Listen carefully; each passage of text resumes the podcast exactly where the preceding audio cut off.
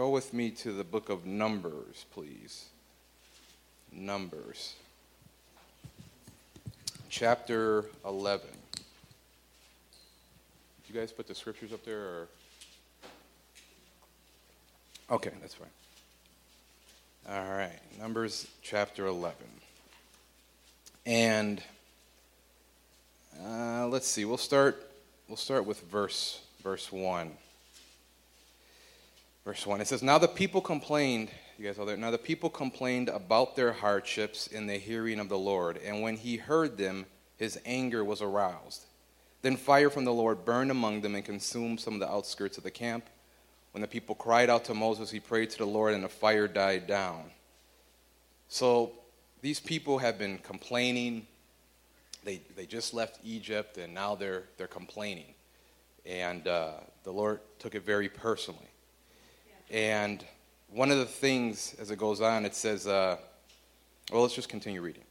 When the pe- verse 2 When the people cried out to Moses, he prayed to the Lord, and the fire died down so that the place was called Taberah. Because fire from the Lord had burned among them, the rabble with them began to crave other food. And again, the Israelites started wailing and said, If only we had meat to eat.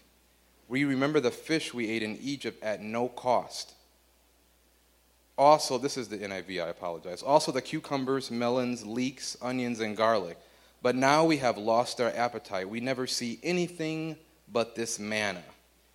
The manna was like coriander seed and looked like risen. The people went around gathering it and then ground it in a hand mill or crushed it in a mortar. They cooked it in a pot or made it into loaves, and it tasted like something made with olive oil. So the people are complaining. They're tired of manna because all day long they're just eating manna every day, right? They're eating manna for breakfast, manna for lunch, manna for dinner, manna for dessert. So it's just constant manna, manna, manna. And so they're tired of manna and they want to go back to the way it used to be when they were slaves in Egypt. They're forgetting what God has done for them. And if we skip on down to verse 18, verse 18, Moses goes to the Lord and he says, Hey, you know, the people are complaining, give me meat. What should I do? And the Lord says this in verse 18 Tell the people, consecrate yourselves in preparation for tomorrow, when you will eat meat. The Lord heard you when you wailed. If only we had meat to eat. We were better off in Egypt. Now the Lord will give you meat, and you will eat it. You will not eat it just for one day, or two days, or five, ten, or twenty days, but for a whole month, until it comes out of your nostrils, and you loathe it. That just means it, it sickens you. You're disgusted with it. Because you have rejected the Lord who is among you, and have wailed before him, saying, Why did we ever leave Egypt? But Moses said, Here I am among 600,000 men on foot and you say, I will give them meat to eat for a whole month? Would they have flocks, or would they have enough if flocks and herds were slaughtered for them? Would they have enough if all the fish in the sea were caught for them? And the Lord responded by saying, The Lord answered Moses, Is the Lord's arm too short? Now you will see whether or not what I say will come true for you. After everything Moses has seen, now remember, this is man of faith Moses. Hebrews 11, you know, hall of faith Moses. He is questioning God's ability. He's questioning God's power and God's strength. And the Lord said, You will see what I say will come true for you. So don't feel bad if you've ever questioned God, because you're in good company, right? Moses, not, you know, Moses was a man of faith. I mean, think about this. This was after he seen all the miracles that God did for him. He saw the burning bush, right? He saw all the plagues in Egypt that helped uh, the, uh, the Egyptians let them go.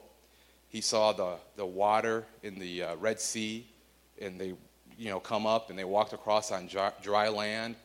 Um, I mean, so many things. A pillar of fire by night, cloud by day, the manna. I mean, after all that he's seen, after all the miracles that man cannot work up, after all the things that only God can do, he questioned how this was going to work out.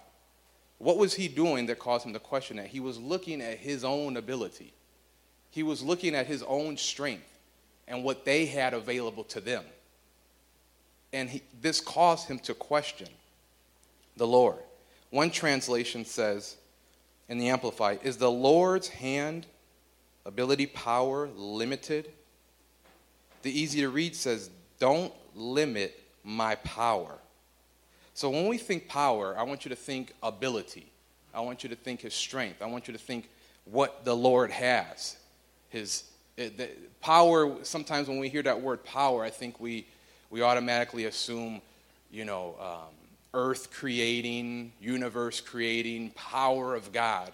And that's true, that includes that, but don't limit it to just that. Think ability, think resources, riches, the things that He can do for you. Is my power limited? What's the answer to that? No. You guys awake? What's the, po- what's the answer to that? No. no. His power is not limited. His ability is not limited. Go to Luke 12, please. Luke 12. So, what can limit his power? What can limit his ability? What can limit his strength and what he can do in our lives? What can limit that? Well, we just, we just saw part of the answer. What did the Lord say? Don't limit my power. He said that in response to what? Doubt, what Moses was doing in looking to his own ability. In Luke 12, Luke 12, verse 13, this is the parable of the rich fool. Um, we'll start in verse 13. Someone in the crowd said to him, Teacher, tell my brother to, div- uh, to divide the inheritance with me.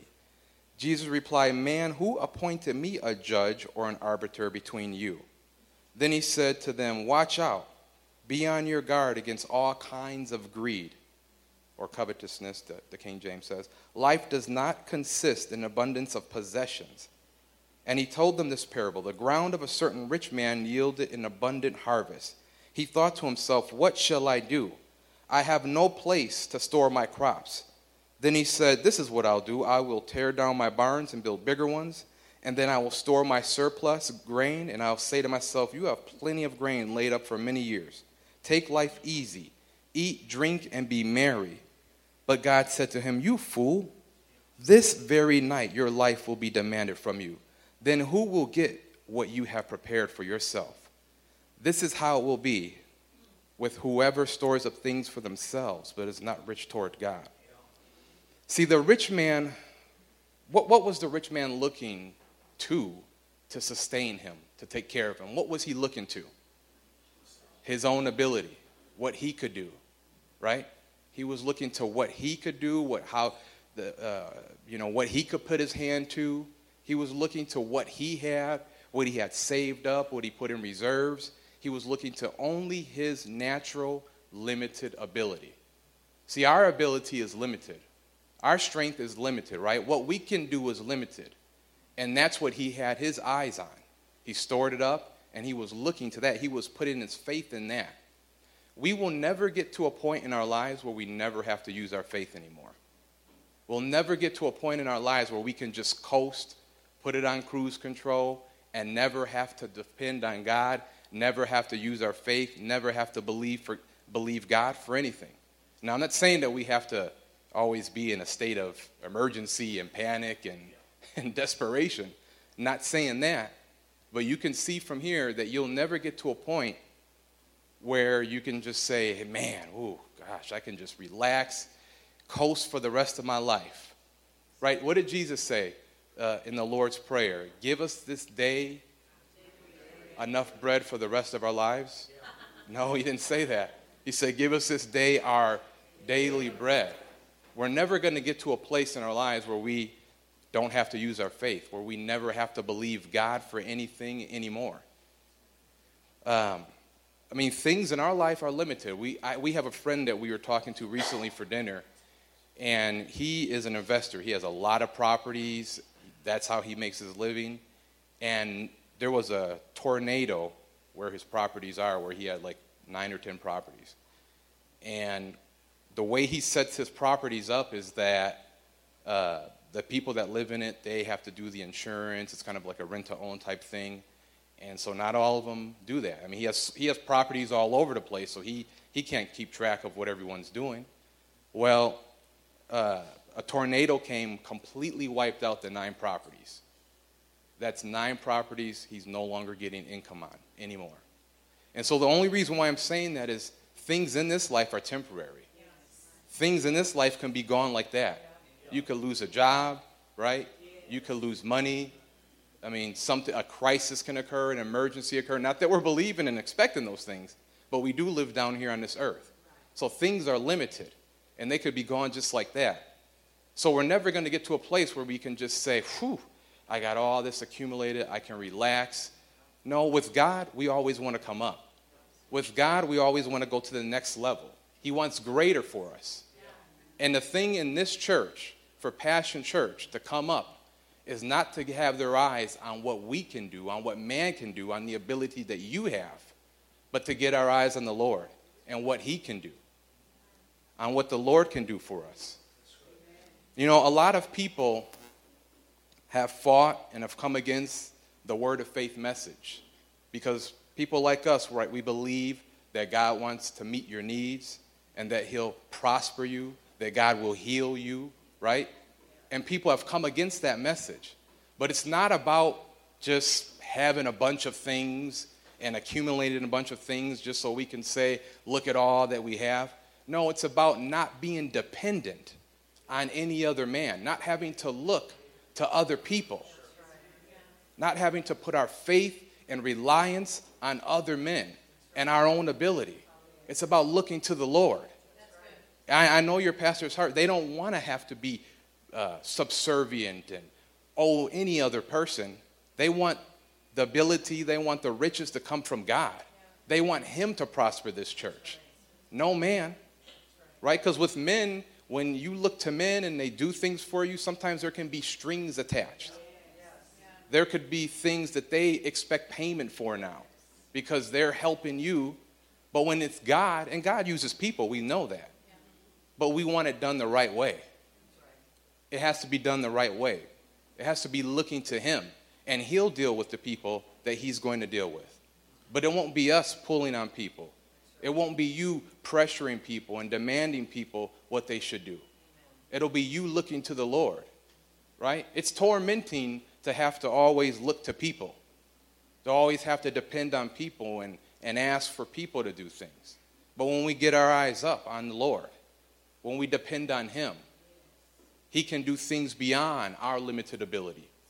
He can do things beyond what we have. Amen? Turn to 1 Kings 17.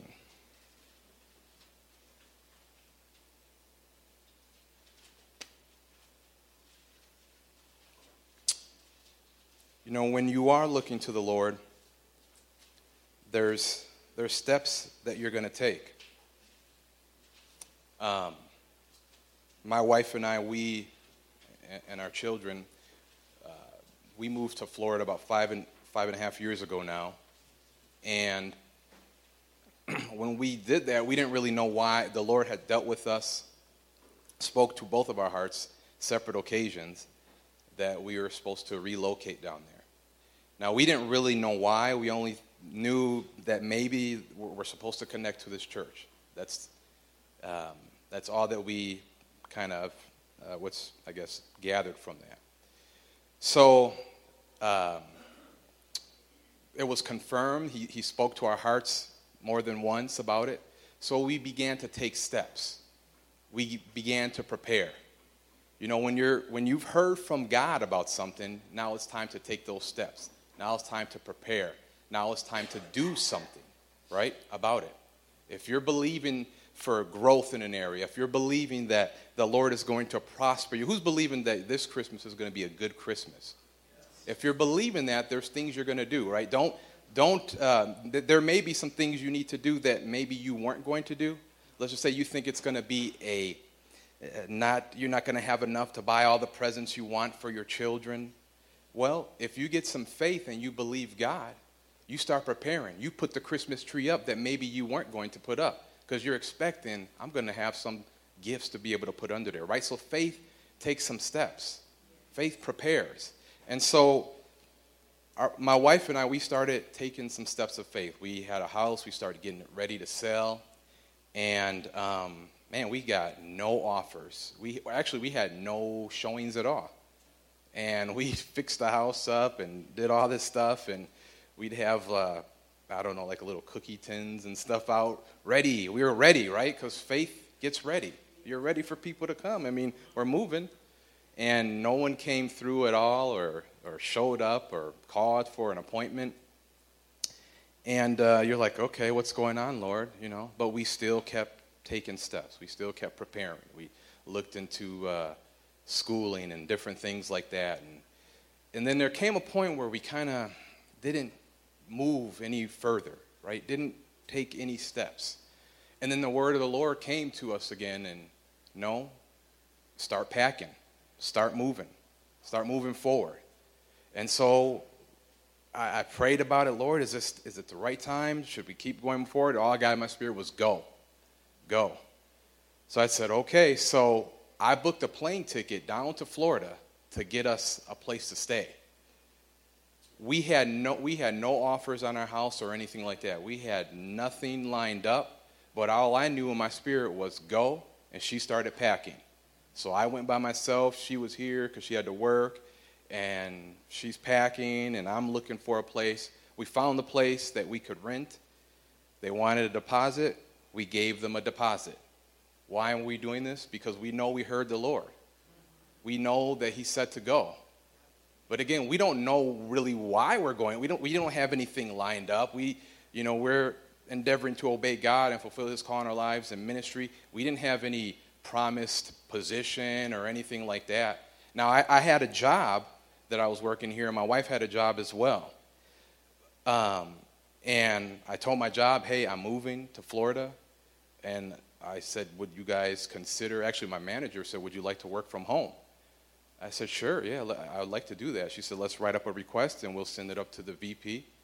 And they got back to me and they said, you can do that. So God worked that out supernaturally. I was going no matter what. I said, I'm going no matter what. But how many know it helped to have that. it was a great help.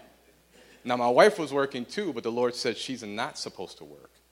So we were going to a place where the, the cost of living was higher. And so, in the natural, you think, that's foolish for us to do that. But if the Lord said to do it, we just got to go and do it. And so we rented a place, and it was a lot higher than our mortgage payment. Um, and we put the deposit down. And it's a couple weeks before we're about to move because we already put the deposit, and, actually, deposit and first month rent. So, and then the rent, uh, the mortgage payment is coming up. A few weeks before we're about to move, we had a, a couple at the church that we were attending. Um, something just prompted me to ask them, Are you guys happy where you guys are living? And they said, No, not really. It's too small, and this is what we need. And they started spelling it out. I said, Wow, that sounds like my house. I said, You guys should come take a look at it. So so they came and took a look at our house, and they said, Man, this, this is awesome, but they weren't ready in a position to buy the house. I said, Well, that's fine. You know, we were kind of, the market wasn't the greatest at that time, so um, and, and some things had happened where the value kind of went down on our place a little bit anyway. So it actually was probably better that we didn't sell it. And they said, you know, they came back to us uh, maybe a week later, and they said, we can't buy it, but we can rent it, and we can move in uh, this weekend, which was the weekend we were moving out. And so I'm like, okay, so your landlord was fine with that? They're like, yeah, we told him and he was fine with a less than 30 day notice. I was like, well, praise God. So we signed a lease with them two weeks before we left.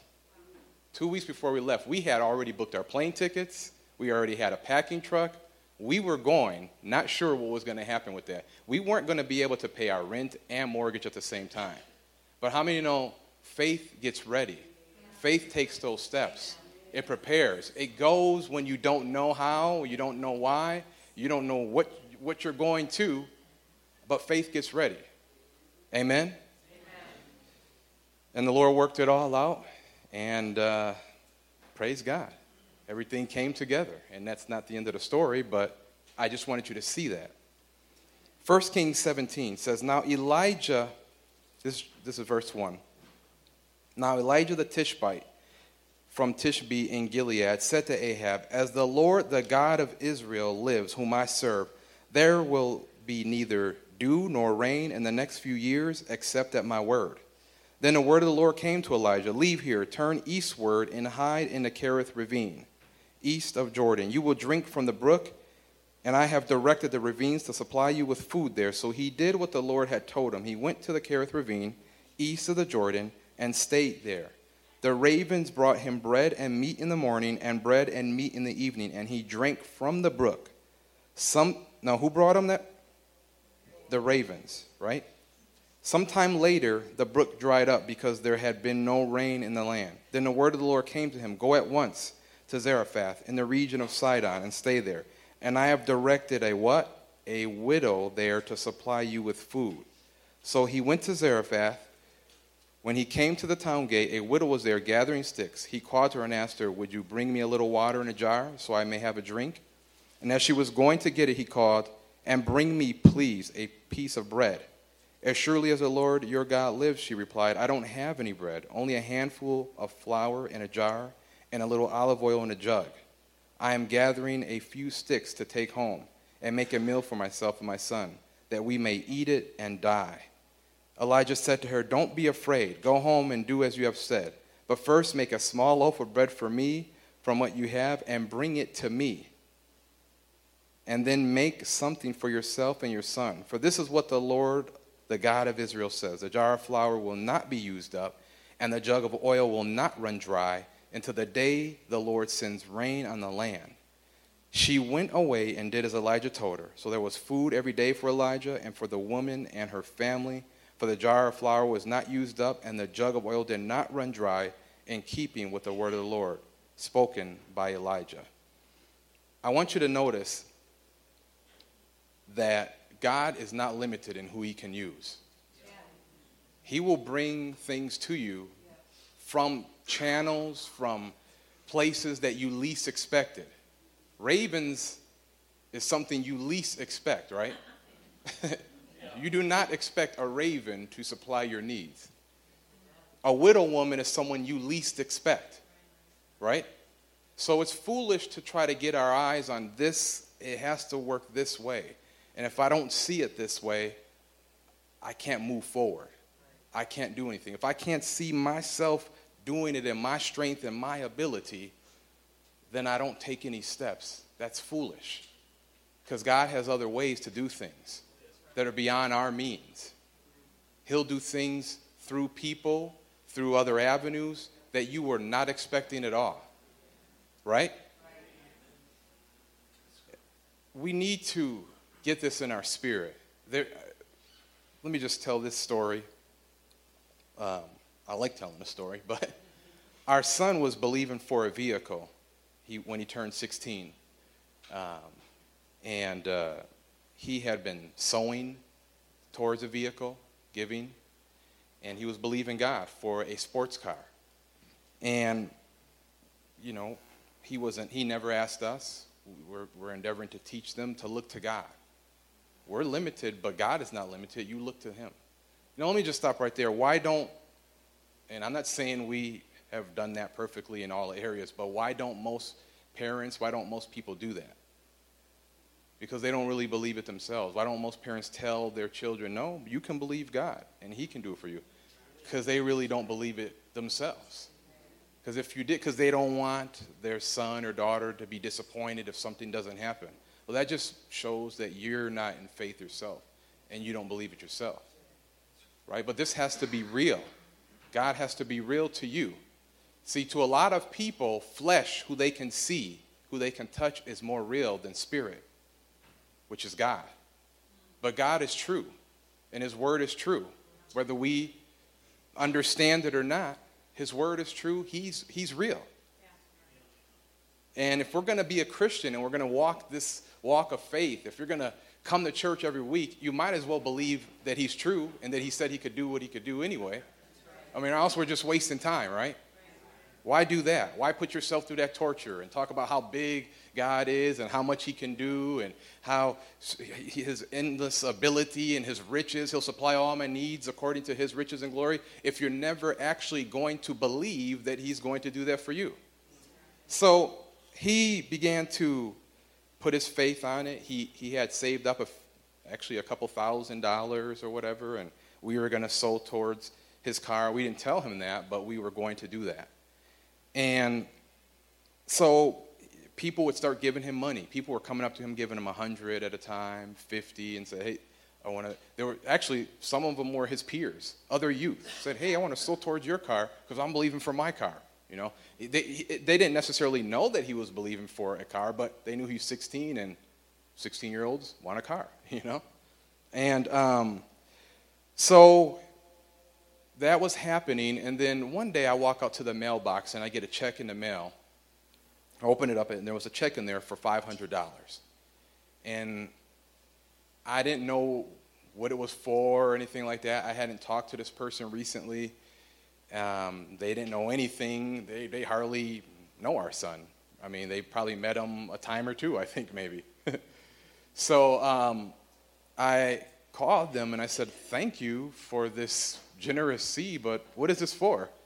They said, I don't know. I was praying, and is somebody believing for a car? And I was like, uh, Yeah, our son is.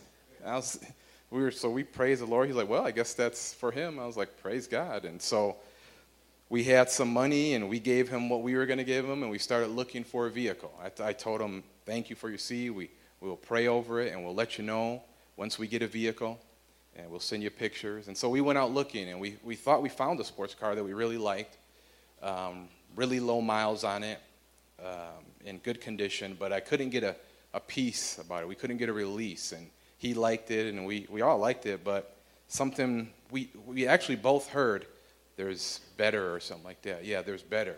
There's better. As we're looking at it, you know, I said, son, there's, there's better. And he was like, eh, man, you know, he liked it. He was ready he was ready months ago. You know, he's had his license for a while now, and so um, we waited. And um, I said, well, I think we need to put this on hold for a little bit. You know, I told him because we were helping him look. You know, he's still young. You know, we weren't just going to say, "Here's money, go find a car." So, um, and we were teaching him how to be led, and he's learning himself. So, he, uh, we waited, and about five months later, I get a text from that same individual and they said, uh, Did your son find a car yet? And I said, No, no, but I'll let you know when, you know, when he does, and we'll send you the pictures. I, said, I just thought he was curious to see. And he said, Okay, great, because my wife and I, we want to send him another $5,000. I was like, uh, What? $5,000? And I texted him back, Is this a typo? You know? and then so he spelled it out, you know, no, F I V E T 5,000.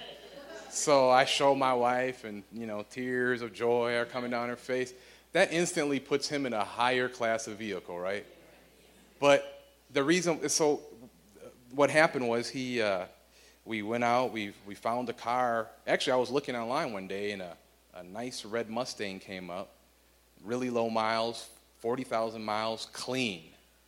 And um, uh, the, the person I think might have been a snowbird or something. It was kept in a garage in Florida. There's a lot of people that keep their cars in garages and stay up here in the summer and go back down when it's like this. So, um, but anyway, uh, so uh, it was, and I didn't know it was exactly the type of vehicle he was believing for as far as the color and everything. And it happened to be at a dealership of a friend that I knew worked there. So we, it was favor, we got a good deal on it and everything. But I bring that up to say we weren't looking to that person. We, that person had no idea that our son, that we were believing for a vehicle. It'll come, God can do things you least expect, and through people you least expect. It's, but it's not for us to get our eyes on people. It's not for us to demand, put pressure, and look to other people. It's us, it, our job is to do the believing. That's all our job is, is to do the believing. Jeremiah 17:5 says this. Well, let me back up. Um,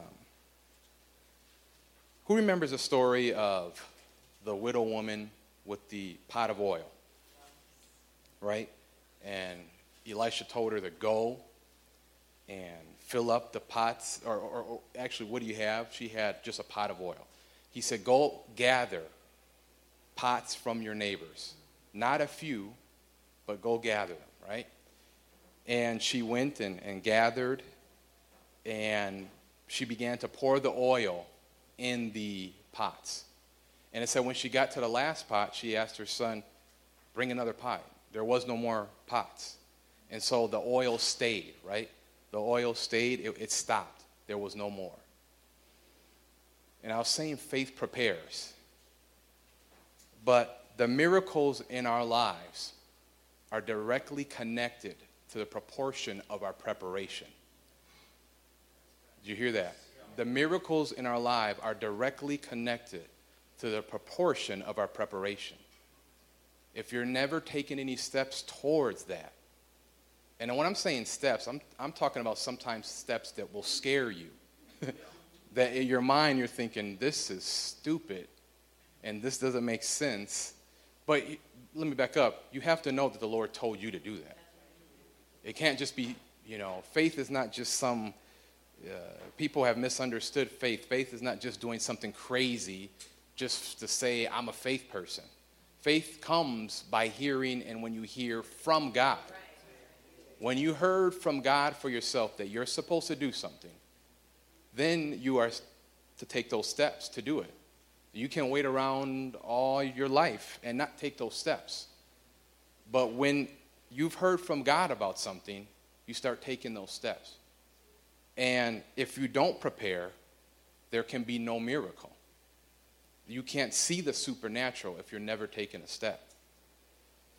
But I believe it's time for this church this is what I was hearing in my spirit this morning. That it's time for Passion Church to, tar- to take greater steps. And some of those steps are not looking at what you can do. When I'm saying Passion Church, you are the church. You, you, each and every one of you individually. It's time for you in this church to start getting your eyes off of what you can do and getting your eyes on your good Father, getting your eyes on Him. The Bible says in Matthew 7 11, if you, being evil, know how to give good gifts to your children, how much more will your Father in heaven give good gifts to those that ask him? He's a good Father. He wants to give you good things, right? But what's the step there? You have to ask.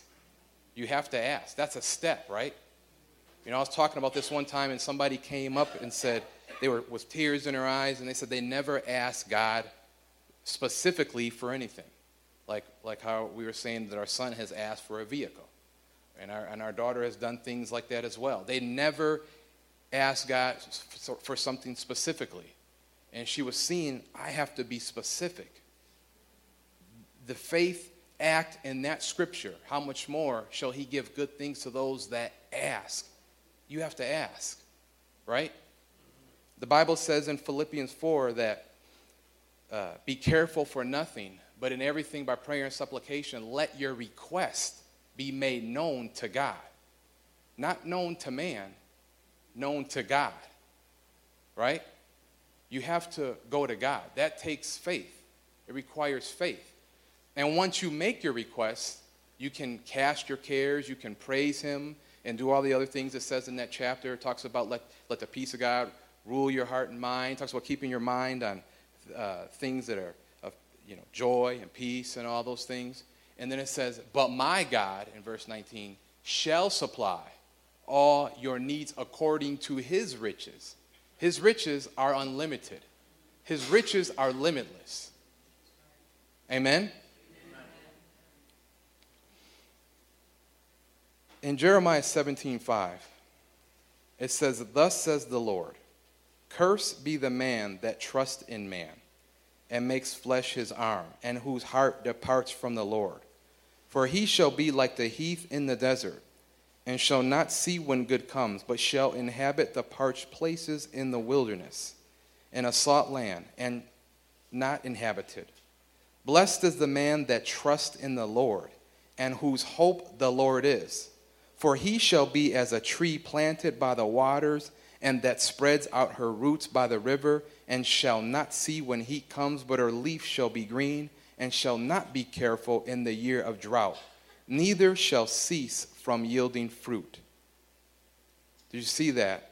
That the person that looks to man, they'll not see the miraculous. They actually cut themselves off from the miraculous. The person that's looking at what they can do is cutting themselves off from the miraculous.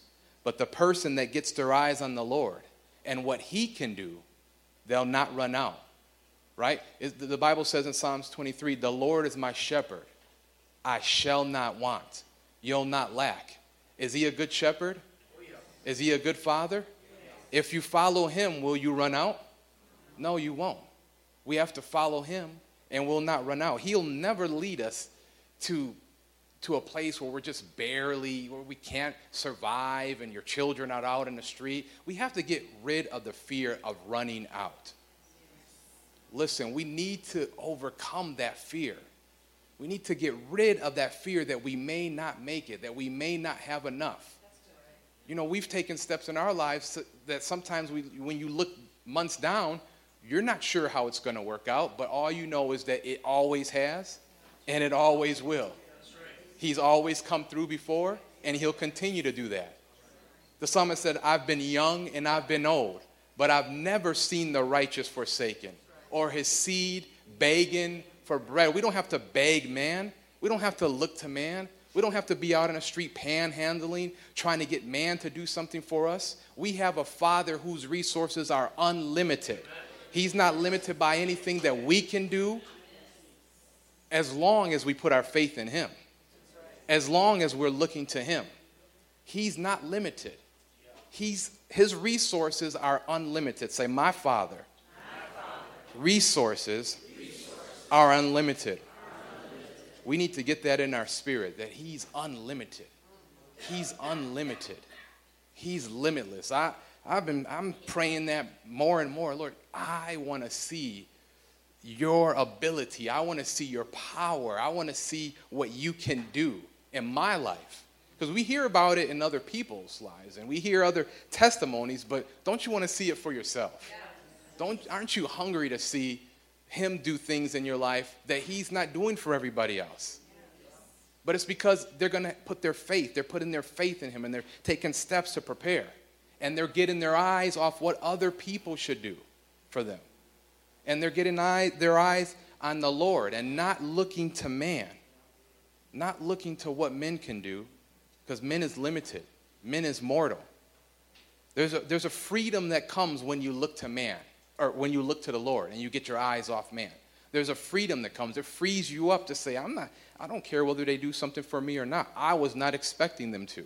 I'm not looking to them to do that. You know, this is something that's been growing in us for years. I remember, and it started actually. Um, we went to uh, I went to Rhema Bible Training Center in uh, almost 20 years ago now, I guess. So, and we had an instructor who's my pastor today, and he said this: when it comes to people, he lived by this model. When it comes to people, expect nothing and appreciate everything. That's another way of saying get your eyes off people and look to the Lord. And in that, you grow and you grow, and the Lord will show you when something comes up, you know. Uh, and let me make this statement whoever you look to in a crisis reveals who your faith is in. Whenever you, whoever you look to in a crisis, whoever you look to in times of famine, whoever you look to when something occurs in your life that there seems to be loss, reveals who your faith is in. If you start looking at who I can call, who do I know, that shows that your faith is in man. And we need to turn that around and get our, our faith in the Lord. But there's many times where you'll think, okay, uh, I'm doing good, and the Lord will point something. No, that's looking to man. That's not looking to me, that's looking to what people can do. And what people can do is limited, right? And who said people will do anything for you even if they have the ability? Right? Who said they're going to do something for you anyway? The Bible says this in Psalms 118. It says, this is uh, starting verse 8. It is better to trust in the Lord than to put confidence in man. It is better to trust in the Lord than to put confidence in princes. Princes are people that have ability, have power, have wealth. Princes are people that you think can do something for you, right? The Bible says it's better to put trust in the Lord than to put confidence in a prince. And who would that be in our own life? Somebody that maybe, maybe your, your boss. Who's ever seen that eh, at work where maybe you've done it yourself, so you don't have to raise your hand or anything, but people try to butter up and flatter the boss, try to get to know them, be around them. What, they, what does that mean? That their eyes are on them. They're looking to them. We don't have to play the games of the world. We don't have to do the things that the world does to try to get ahead. We don't have to see how we can market and scheme like the world and that's man that's man looking to man. We have a father who is beyond that. He's not limited to men's situations and to what men can do. Is he? No, he's not limited to that. We don't have to play the foolish games of the world. We have an unlimited father who is beyond that. Like I said, he'll do things you least expect through people you least expect and through avenues and streams you least expect. And sometimes it's just to show you I'm God still. and I'll not be limited. And now, this is not about foolish pride. This is not about saying, I don't need nobody's help but God. No, this is about that you are refusing to make anybody your source, anybody your provider but God. That's what this is about. This is about refusing to be a slave to this world system. That you have to be subservient to what's going on in the economy, that you have to be subservient and a slave to everything and all the circumstances in the economy and which way it's blowing. This is saying, I will refuse to live like that. I'm going to look to the Lord, I'm going to depend on Him. Psalms, I'm going to give you a couple more scriptures before, and then we'll close. Psalms 146. Uh, mm, let's do this one. Psalms 123. 123. It says, Unto thee, in verse 1, unto thee I uh, lift up mine eyes, O thou that dwells in the heavens. Behold, as the eyes of servants look unto the hand of their masters, and as the eyes of a maiden unto the hand of her mistress. So our eyes wait upon the Lord, our God, until that he have mercy on, upon us. Now, this, it says, our eyes wait upon the Lord. This waiting is not a just a passive sitting, waiting, you know, for God to show up. This is uh, a looking to him, expecting. No, he can do it. God will do it. I don't know how. I don't know how this is going to happen, but he can do it. This is this is reminding yourself we're looking to the Lord and he'll come through. No matter who he has to use or how he has to do it, he'll come through. He'll provide for us. I don't need to know the hows. All I need to know is I have to believe him. I just believe him. And I do the things he told me to do. I prepare, I take the steps, and I leave the rest to him. This is putting our eyes on him. And it says that we're to do that the same way a maid, a, a servant looks to her master. Right? We're the servants of the Lord. We're children of the Lord. We look to him. Our eyes are on him. And you know this this frees you up even with other people. And it helps marriages and families when one when spouses get their eyes off one another and what they should do for each other, and they begin to put their eyes on the Lord. Yes, uh, there's needs or, or, or whatever, what have you. But people can't give you what they don't have. And anything that someone has anyway, they got from the Lord. So we might as well just bypass them and go to the Lord and go to Him and say, Lord, they're not, they're not doing this for me, but Lord, I'm going to put my eyes on you. I'm going to get in faith. I'm going to look to you. And then He can work in them, right? To give them whatever they don't have, and then work in you so that you're not so demanding and so needy and touchy and all those type of things, right? look to the Lord. Look to the Lord, and it frees them up. You know, nobody likes to be around people that pull on them, right? And that are a drain to them. And I'm, I'm only saying this because part of our, our, our testimony is that the Lord has restored our marriage. And some of, these are some of the things that helped us, that we learned and we saw that we were doing. Looking to each other instead of looking to the Lord, instead of putting faith in Him. And then you just realize, I don't need that. Someone, they, if they don't have it, you don't want people just to do something for you. You want them to want to do it, right? You don't just want people to say, oh, yes, here, here, this is for you, dear, just because you're demanding and pulling on them. You don't want them to feel obligated. You want them to be, they want to do it. They're excited to do it, right? That's a cheerful giver. God doesn't even want us to give unless we do it in a heart of joy and with a heart of faith. Otherwise, it's not acceptable to Him, right? There's many times you see in the Bible where it's a free will offering. it's freely. He loves a cheerful giver. So if you're giving sad and depressed, it's like you didn't even give. so we don't want that. We want to give in faith. But it frees you up when you get your eyes off the Lord, or when you get your eyes off man, you get it on the Lord. You're not looking to people, you're not looking to what they can do for you. This frees you up. And it brings joy and it brings peace. I'm looking to the Lord. I'm looking to the Lord. And the Bible says no one has looked to the Lord and has been put to shame. No one will ever look to him and be put to shame. No one has ever expected from him. No one has ever taken steps of faith and has been put to shame. When it's real faith and, it's, and you know you've heard from God, you cannot be put to shame. You cannot. I'll end with this verse. And um, if the worship team wants to, to come up, if they're still around.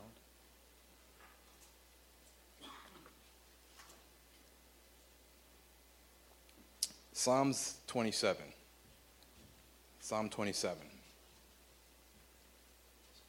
Verse 13 says, I had fainted unless I had believed to see the goodness of the Lord in the land of the living. He said, I had fainted unless I had believed to see. Why would you faint? Because you're tired, right? You're weary. But he said he chose to believe to see the goodness, not of man, not of what he can do, but of the Lord in the land of the living. That's here and now. God wants to experience this blessed life here and now. This is not just when we get to heaven, this is the land of the living. But it's only going to happen by looking to Him and getting our eyes and getting our expectation on Him and off of man. Let's all stand up. We hope this message has encouraged you today. For more information on our ministry or to donate, visit onewayministries.net.